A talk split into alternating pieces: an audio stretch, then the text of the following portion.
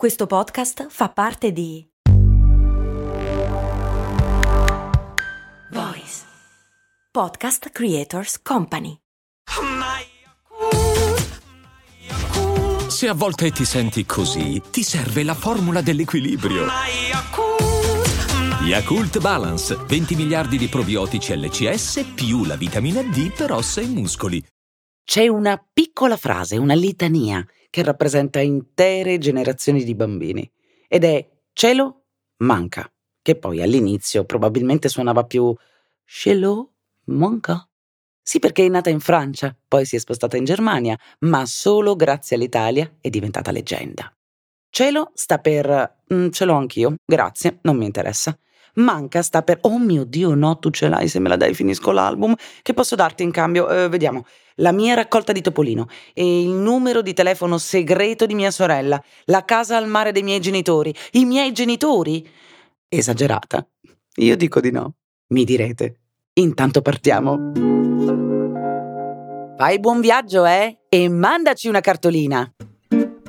Una cartolina, uno scatto da un luogo lontano, un pensiero prezioso, un sorriso dentro la cassetta della posta. Ve la ricordate? Una semplice cartolina. E le mie ve le voglio inviare per raccontare di storie che parlano di eccellenza, sregolatezza, genio, scommesse, grandi avventure di uomini e donne italiani indimenticabili, che chissà come però abbiamo dimenticato. Esiste un'Italia in cui l'Italia non passa da molto tempo e così mi presento. Sono Ilaria Cappelluti e queste sono le mie cartoline dall'Italia. La cartolina di oggi vi arriva da Modena e parla di cielo manca.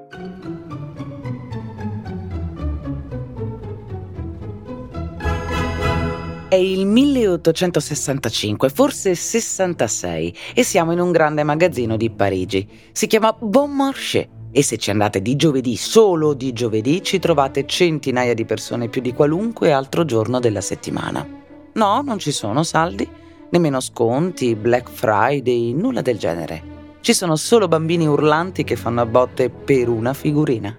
Sì, signori, il proprietario si è inventato questa brillante storia. Ogni giovedì pomeriggio, per ogni acquisto, il regalo è una piccola tessera fotografica. Appunto, una figurina. L'idea del colosso francese solletica il signor Liebig in Germania, produttore di un dado da brodo, il quale comincia a sua volta a regalare figurine a chi compra il suo estratto di carne. E gli funziona così tanto che da quando comincia lui nel 1872 a quando i suoi eredi smettono, e voliamo al 1975, le figurine Liebig diventano 11.000, 1871 album diversi, di cui i più rari ad oggi volano a prezzi degni di una Ferrari. A questo punto la figurina è un fenomeno popolare di tutto rispetto. Per esempio, vai in America con le facce dei campioni di baseball dentro i pacchetti dell'American Tobacco Company dove se per caso nel 1909 vi fosse capitato di trovare la figurina di un certo Honus Wagner, meglio noto come l'olandese volante di Pittsburgh, oggi avreste in tasca circa 7 milioni di euro battuti all'asta nel 2022. Grosso modo il prezzo pagato dal Napoli per comprare Maradona. Una pazzia? Eh sì, ma ve l'avevo detto che non ero esagerata. Con le figurine c'è da stare attenti. Si comincia per gioco, con gli amici, davanti a scuola, magari si prova con un album e poi si finisce come Gianni Bellini, il più grande collezionista del mondo. 4.000 album, 3 milioni di figurine, senza contare gli alimenti che probabilmente paga la moglie che si è vista preferire Pizza Balla, Pierino Prati o Lamberto Boranga a un trilogy e una notte d'amore. Ma andiamo avanti. Siamo nel 1937 negli studi romani dell'EIAR, Lì un signore di nome Aldo Spagnoli decide di scrivere una versione moderna dei Moschettieri del Re. Si intitola I quattro moschettieri. Lì ci infila di tutto, da Arlecchino a Stagliaolio passando per Pierino, Ulisse e Amleto, più gli eroi di Dumas con Nunzio Filogamo nella parte di Aramis. Fin qui quasi niente di strano, a parte D'Artagnan che duella con Tarzan e Cleopatra. Ma la vera novità è che dell'idea si innamorano i signori Buitoni Perugina, che decidono di pubblicare le figurine dei protagonisti della saga e uno di loro in particolare diventa un mito nel mito. È il feroce Saladino, che più che feroce è ferocemente introvabile, al punto da scatenare una vera follia collettiva. Sì, perché chi completa l'album può tenerselo oppure spedirlo alla Buitoni Perugina e ricevere in cambio un libro illustrato dei quattro moschettieri, un chilo di cacao perugina, oppure caramelle, cioccolatini, mandorle o anche un pacco assortito di paste Buitoni, ma l'offerta non termina qui. Con ben 150 album completi, il premio diventa una Topolino. Ed ha così successo che la leggenda narra che ne vengano date in premio ben 200 trovare il feroce Saladino rimane un'impresa più unica che rara, talmente rara da costringere la polizia a dare la caccia a falsari e tipografie compiacenti. Il successo è talmente vasto che non è improbabile che qualcuno usi proprio quella figurina come moneta di scambio per fare la spesa. Insomma, l'Italia dell'anno diciannovesimo dell'impero del duce è diventata l'Italia dell'anno primo del feroce Saladino che al Duce forse piace pure come personaggio, ma gli piace un po' meno visto che non gli riesce di finire l'album e così tira fuori una legge che costringe chi mai osi pubblicare un album di figurine a stamparle tutte nella medesima quantità. Un po' come per dire, il pallone è mio, la partita finisce qua, fine del gioco. Oh. E forse adesso abbiamo capito come funziona la nostra strampalatissima droga. E con questo bel bagaglio di cultura possiamo finalmente raggiungere Modena vera, unica capitale mondiale dell'impero del cielo manca. Edizione straordinaria! L'orribile delitto portuense! Son lo strillone, vendo giornali, tutti i miei giorni passano uguali, grido notizie, son giornalaio e se non vendo è un grosso guaio. Quando la notte fa un sogno atroce, sogno che ho perso, mio Dio, la voce. La scrive Gianni Rodari, una poesia dedicata a loro. Boldini gli dedica un dipinto ammirabile al Museo Nazionale di Capodimonte nella bella Napoli. E già, in principio c'erano proprio loro, gli strilloni. L'anima degli angoli della strada, la realtà in diretta gridata come nei mercati rionali, un tanto al chilo, un tanto a copia. Sono ragazzini, figli di pescivendoli e fruttaroli col DNA dell'urlatore, pagati poche lire per gridare a perdifiato titoli dei più clamorosi fatti di cronaca e invogliare i pochi in grado di leggere a comprare i giornali. Sembra di essere nel mondo di Dickens e invece siamo in Italia, dove tutto questo urlare cronaca nera, scandali sessuali e malaffare cozza e tanto con il comune senso del decoro al punto che già nel 1861, pur di non sentir strillare tutto il torbido che si dovrebbe sussurrare sottovoce, si trova più conveniente far nascere i primi chioschi della carta stampata. I primi vengono sistemati a Milano, sotto i portici in piazza San Babile e in piazza Duomo. Vendono giornali ma anche fiammiferi e guide per la città Almeno in centro le orecchie dei cittadini sono salve e la cosa piace così tanto che in poco tempo i nostri chioschetti cominciano a diffondersi da nord a sud. Sì, stiamo parlando delle edicole, piccoli edifici sistemati agli angoli delle strade o nelle piazze centrali, esposti a vento e sole tutto l'anno, ma di fatto centro nevralgico fino a non molto tempo fa di interi quartieri luoghi in cui si incontrano e confondono interessi, cultura e perché no, se pensiamo a certe riviste per soli uomini, segrete passioni. Ed è proprio di un giornalaio speciale che oggi ci raccontiamo, perché così dovremo chiamarlo almeno all'inizio di questa storia, giornalaio. Il suo nome è Giuseppe, l'anno è il 1960, la città è Modena. Lui viene da Maranello e ha 35 anni e tre fratelli, Franco Cosimo, ragioniere bancario, Umberto e Benito. L'edicola appartiene ad un nobile modenese che in cambio vuole solo, stando a suo dire, quelle 5-6 mila lire per comprare una bicicletta a mio nipote. E così, mentre la piccina pedala felice per Modena, la famiglia rileva l'attività e Giuseppe rivela da subito una passione non solo per i giornali, ma per tutto il mondo dell'editoria. Sicché un giorno del 1960, mentre se ne sta a Milano col fratello, Benito, per certi affari legati alla distribuzione, si imbatte in un lotto invenduto di tessere fotografiche della editrice milanese Nannina. Sono immagini 3,5x5 in Technicolor, che venivano ritagliate negli anni 40 dalle pagine di un periodico mensile dell'epoca per comporre degli album. Davanti i volti dei divi del cinema, personaggi storici, sportivi, dietro informazioni relative agli stessi roba vecchia, eh, che in qualche modo però fin da subito fa gola a Giuseppe e fa sorridere Benito. Non si stampano più da anni, ma la qualità della stampa è alta, le condizioni dello stock ottime, il prezzo buono, in fin dei conti quindi cosa serve? Solo un nuovo lancio. E così tornano a Modena, spacchettano le tessere, le dividono in coppie, le confezionano in eleganti bustine bianche con una cornice rossa, prezzo 10 lire cada uno e vediamo come va. Beh, va che vendono 3 milioni di pezzi in così poco tempo che nel mentre che sta per andare via l'ultima bustina, Giuseppe è già in giro per Modena a cercare tipografi all'altezza delle sue necessità e Franco Cosimo, che è un fratello solo con due nomi, eh? saluta il direttore di banca con un sorriso che sa di la prossima volta che ci vediamo si scordi il ragioniere a cui dava degli ordini perché si ritroverà un correntista così ricco che la farà trottare ai suoi. Grazie e arrivederci. E via, verso l'avventura più folle e strampalata della loro vita. Il fatto è questo. Giuseppe è un visionario e ama lo sport. Giusto poco prima di sperimentare il brivido delle tessere didattiche ha lanciato un'idea bislacca. Dice voglio stampare delle figurine dei calciatori.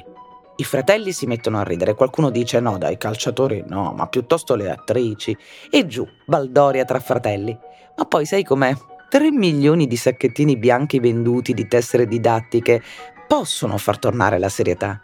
E così si comincia.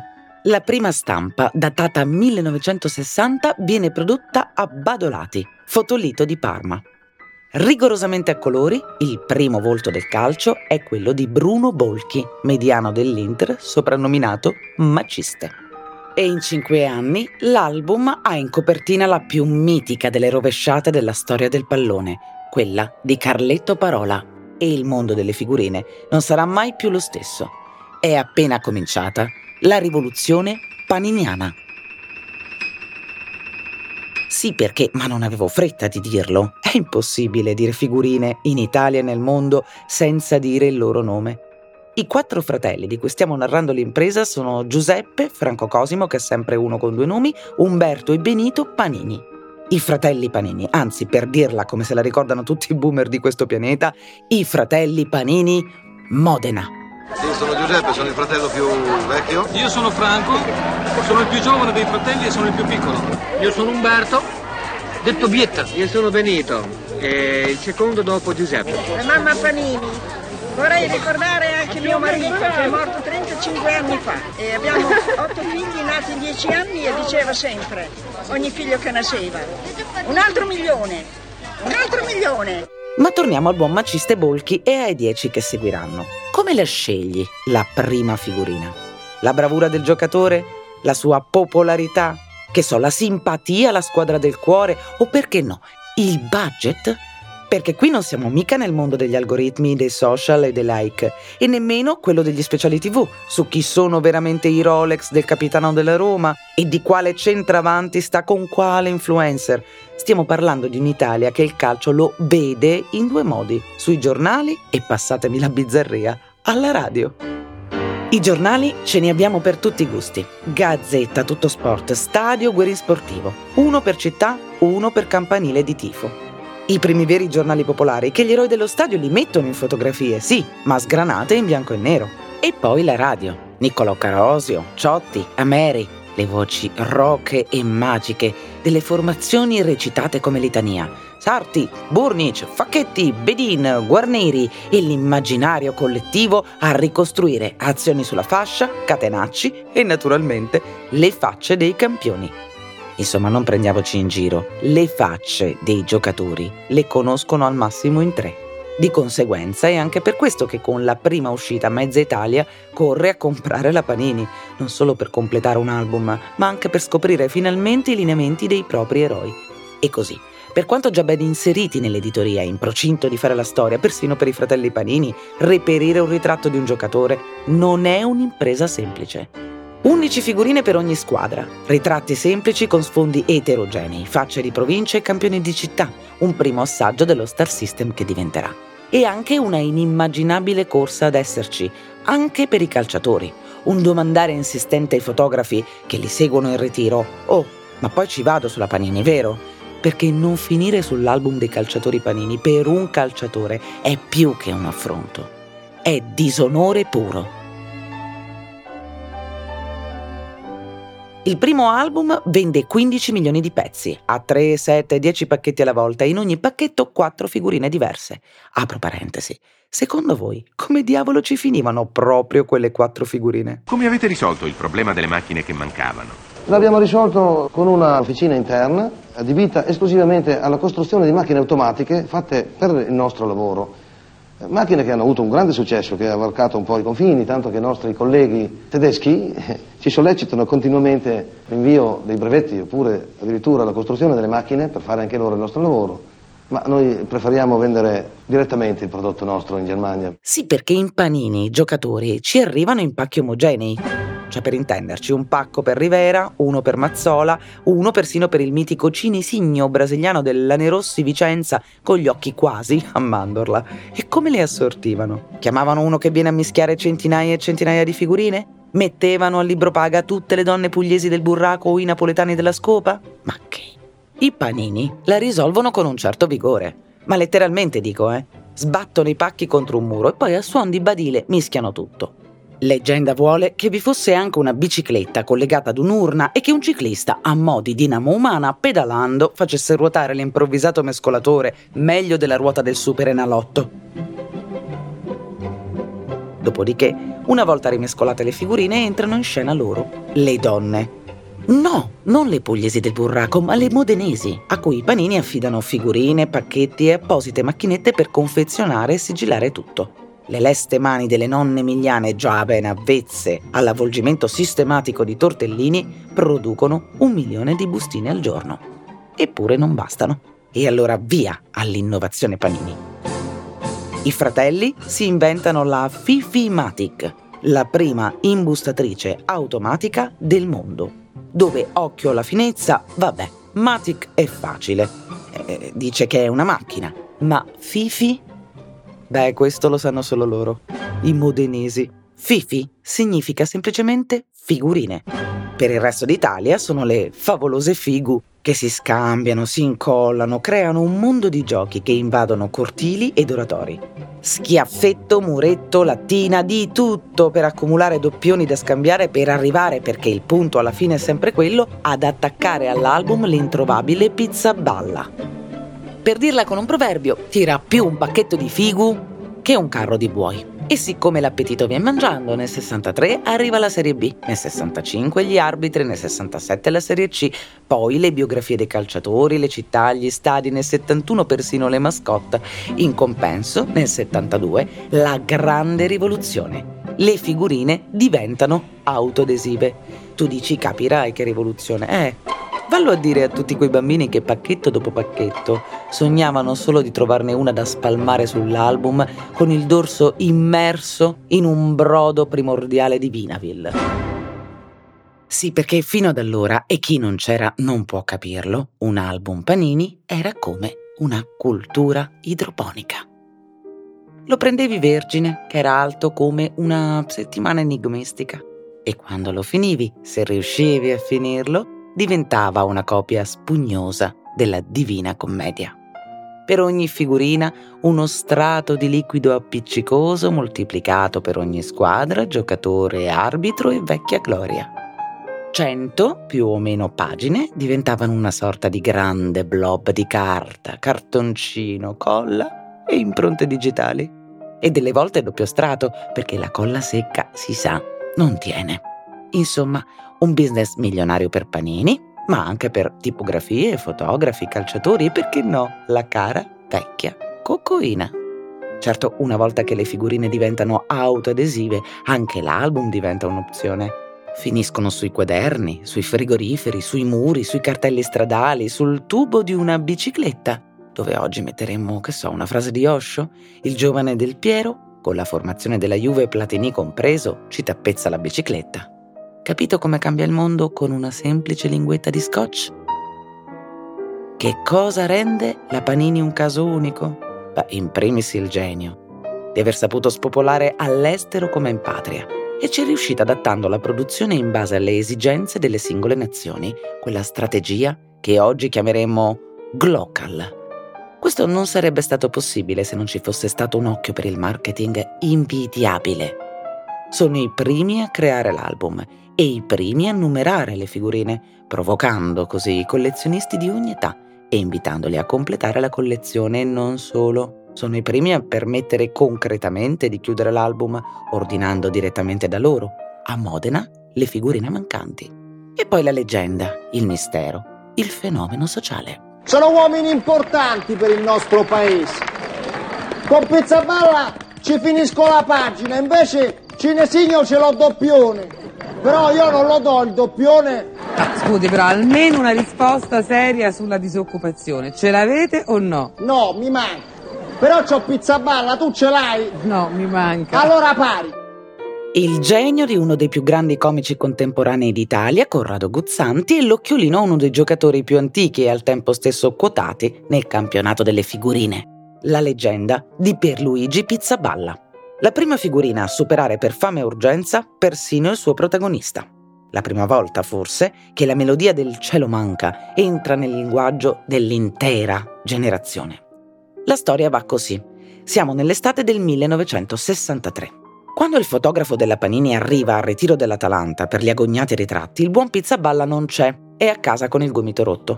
Il fotografo torna a casa senza Santino e l'Atalanta va sull'album senza il portiere titolare. La figurina di Pizzaballa uscirà solo qualche mese dopo, il tempo sufficiente a regalargli il mito dell'introvabilità. Pizzaballa è il portiere dell'Atalanta conosciuto come l'angelo volante per via del suo folto ciuffo biondo e della sua naturale attitudine a lanciarsi ovunque pur di difendere la sua porta.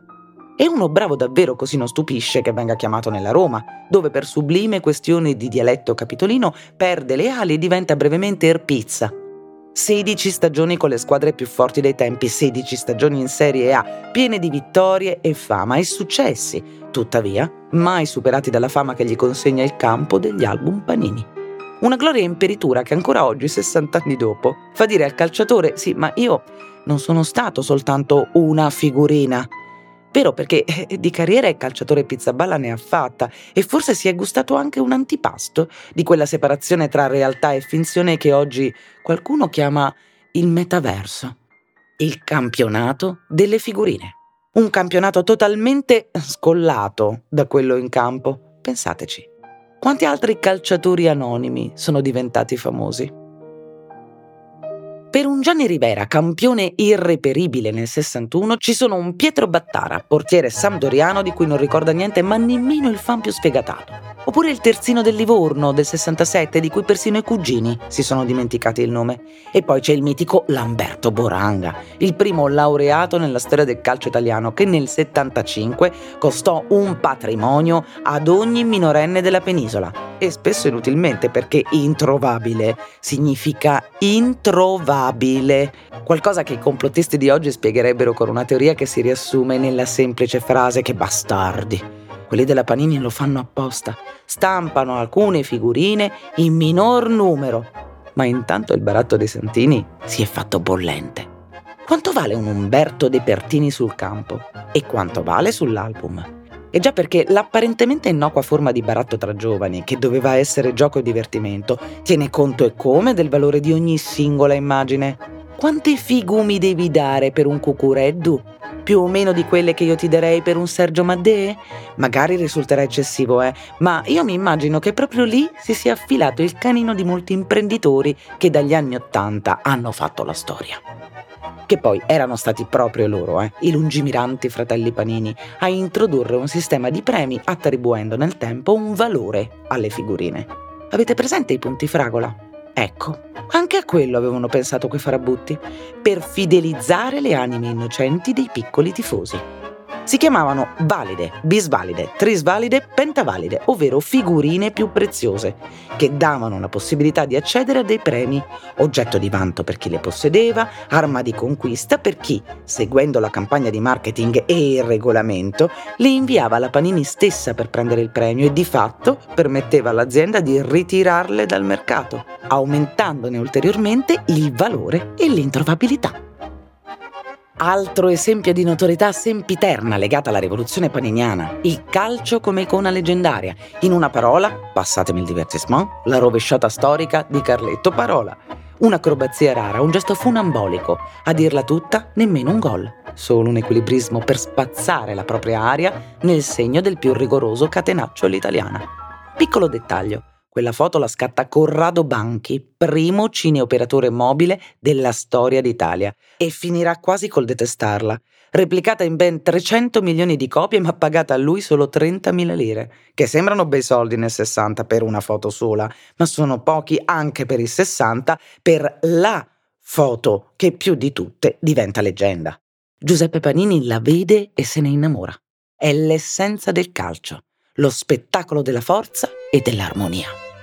La storia della collezione Panini è questo e come ogni rivoluzione si fa indimenticabile. Provate a pensarci. L'odore dell'album appena comprato, quello della colla, dei pacchetti da scartare, lo scambio con gli amici, che poi, se erano amici, lo capivi proprio da come ti trattavano, eh? Si vedeva benissimo quello più avido già a scuola, ma anche il tonto del gruppo, quello che non era in grado di contrattare e si faceva fregare sempre senza tema di smentita, credo che sia l'ultima vera forma di baratto italiana. Perché un conto è scambiarsi foto e link, ma vuoi mettere l'emozione della caccia alla figurina mancante, la soddisfazione dell'album completo, la gioia di scroccare un pacchetto in più al giornalaio, l'ansia di dover scegliere tra un ghiacciolo o la speranza racchiusa in una bustina. Lo so, detta così persino io sembro una boomer nostalgica, io che tra l'altro a quei tempi, nei 60, non ero nemmeno un progetto dei miei genitori. Però lasciatemelo dire, anch'io con le figurine ci sono cresciuta, quelle autoadesive però. Infatti il mio panico era incollarle storte. Io una colla più spietata di quella non l'ho mai più ritrovata. No, non quella che appiccica una fotografia a un foglio di carta. Parlo di quella che la fotografia te la alla memoria, perché è da lì che non la togli più. Da Modena al mondo, passando per un campo di calcio, ha una formazione imbattibile, ma solo sulla carta. Pizzaballa, Cuccureddu, Depertini, Maddè, Berza, Bolchi, Cinesigno, Rizzo, Frustalupi, Rivera, Prati, Riva. E ora, ognuno a giocare da qualche parte d'Italia, ma tutti con la maglia dei fratelli Panini di Modena. Greetings from Italy.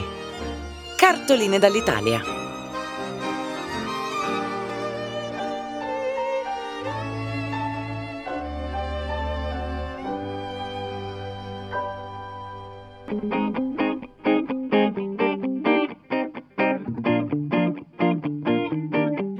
Volenti o nolenti, firmano con noi questa cartolina Kay Kaiser, Tchaikovsky, Liszt, Carlos Gardel, Strauss, Chopin e in voce uno strellone, Corrado Guzzanti, Giuseppe, Umberto, Benito e Franco Cosimo, Panini. Avete ascoltato Cartoline dall'Italia, un podcast voice original di Ilaria Cappelluti. Testi Ilaria Cappelluti, Francesco Marchi. Sound design Alessio Beli. Musiche originali Franco Liberati. Illustrazioni Valentina Pastorino.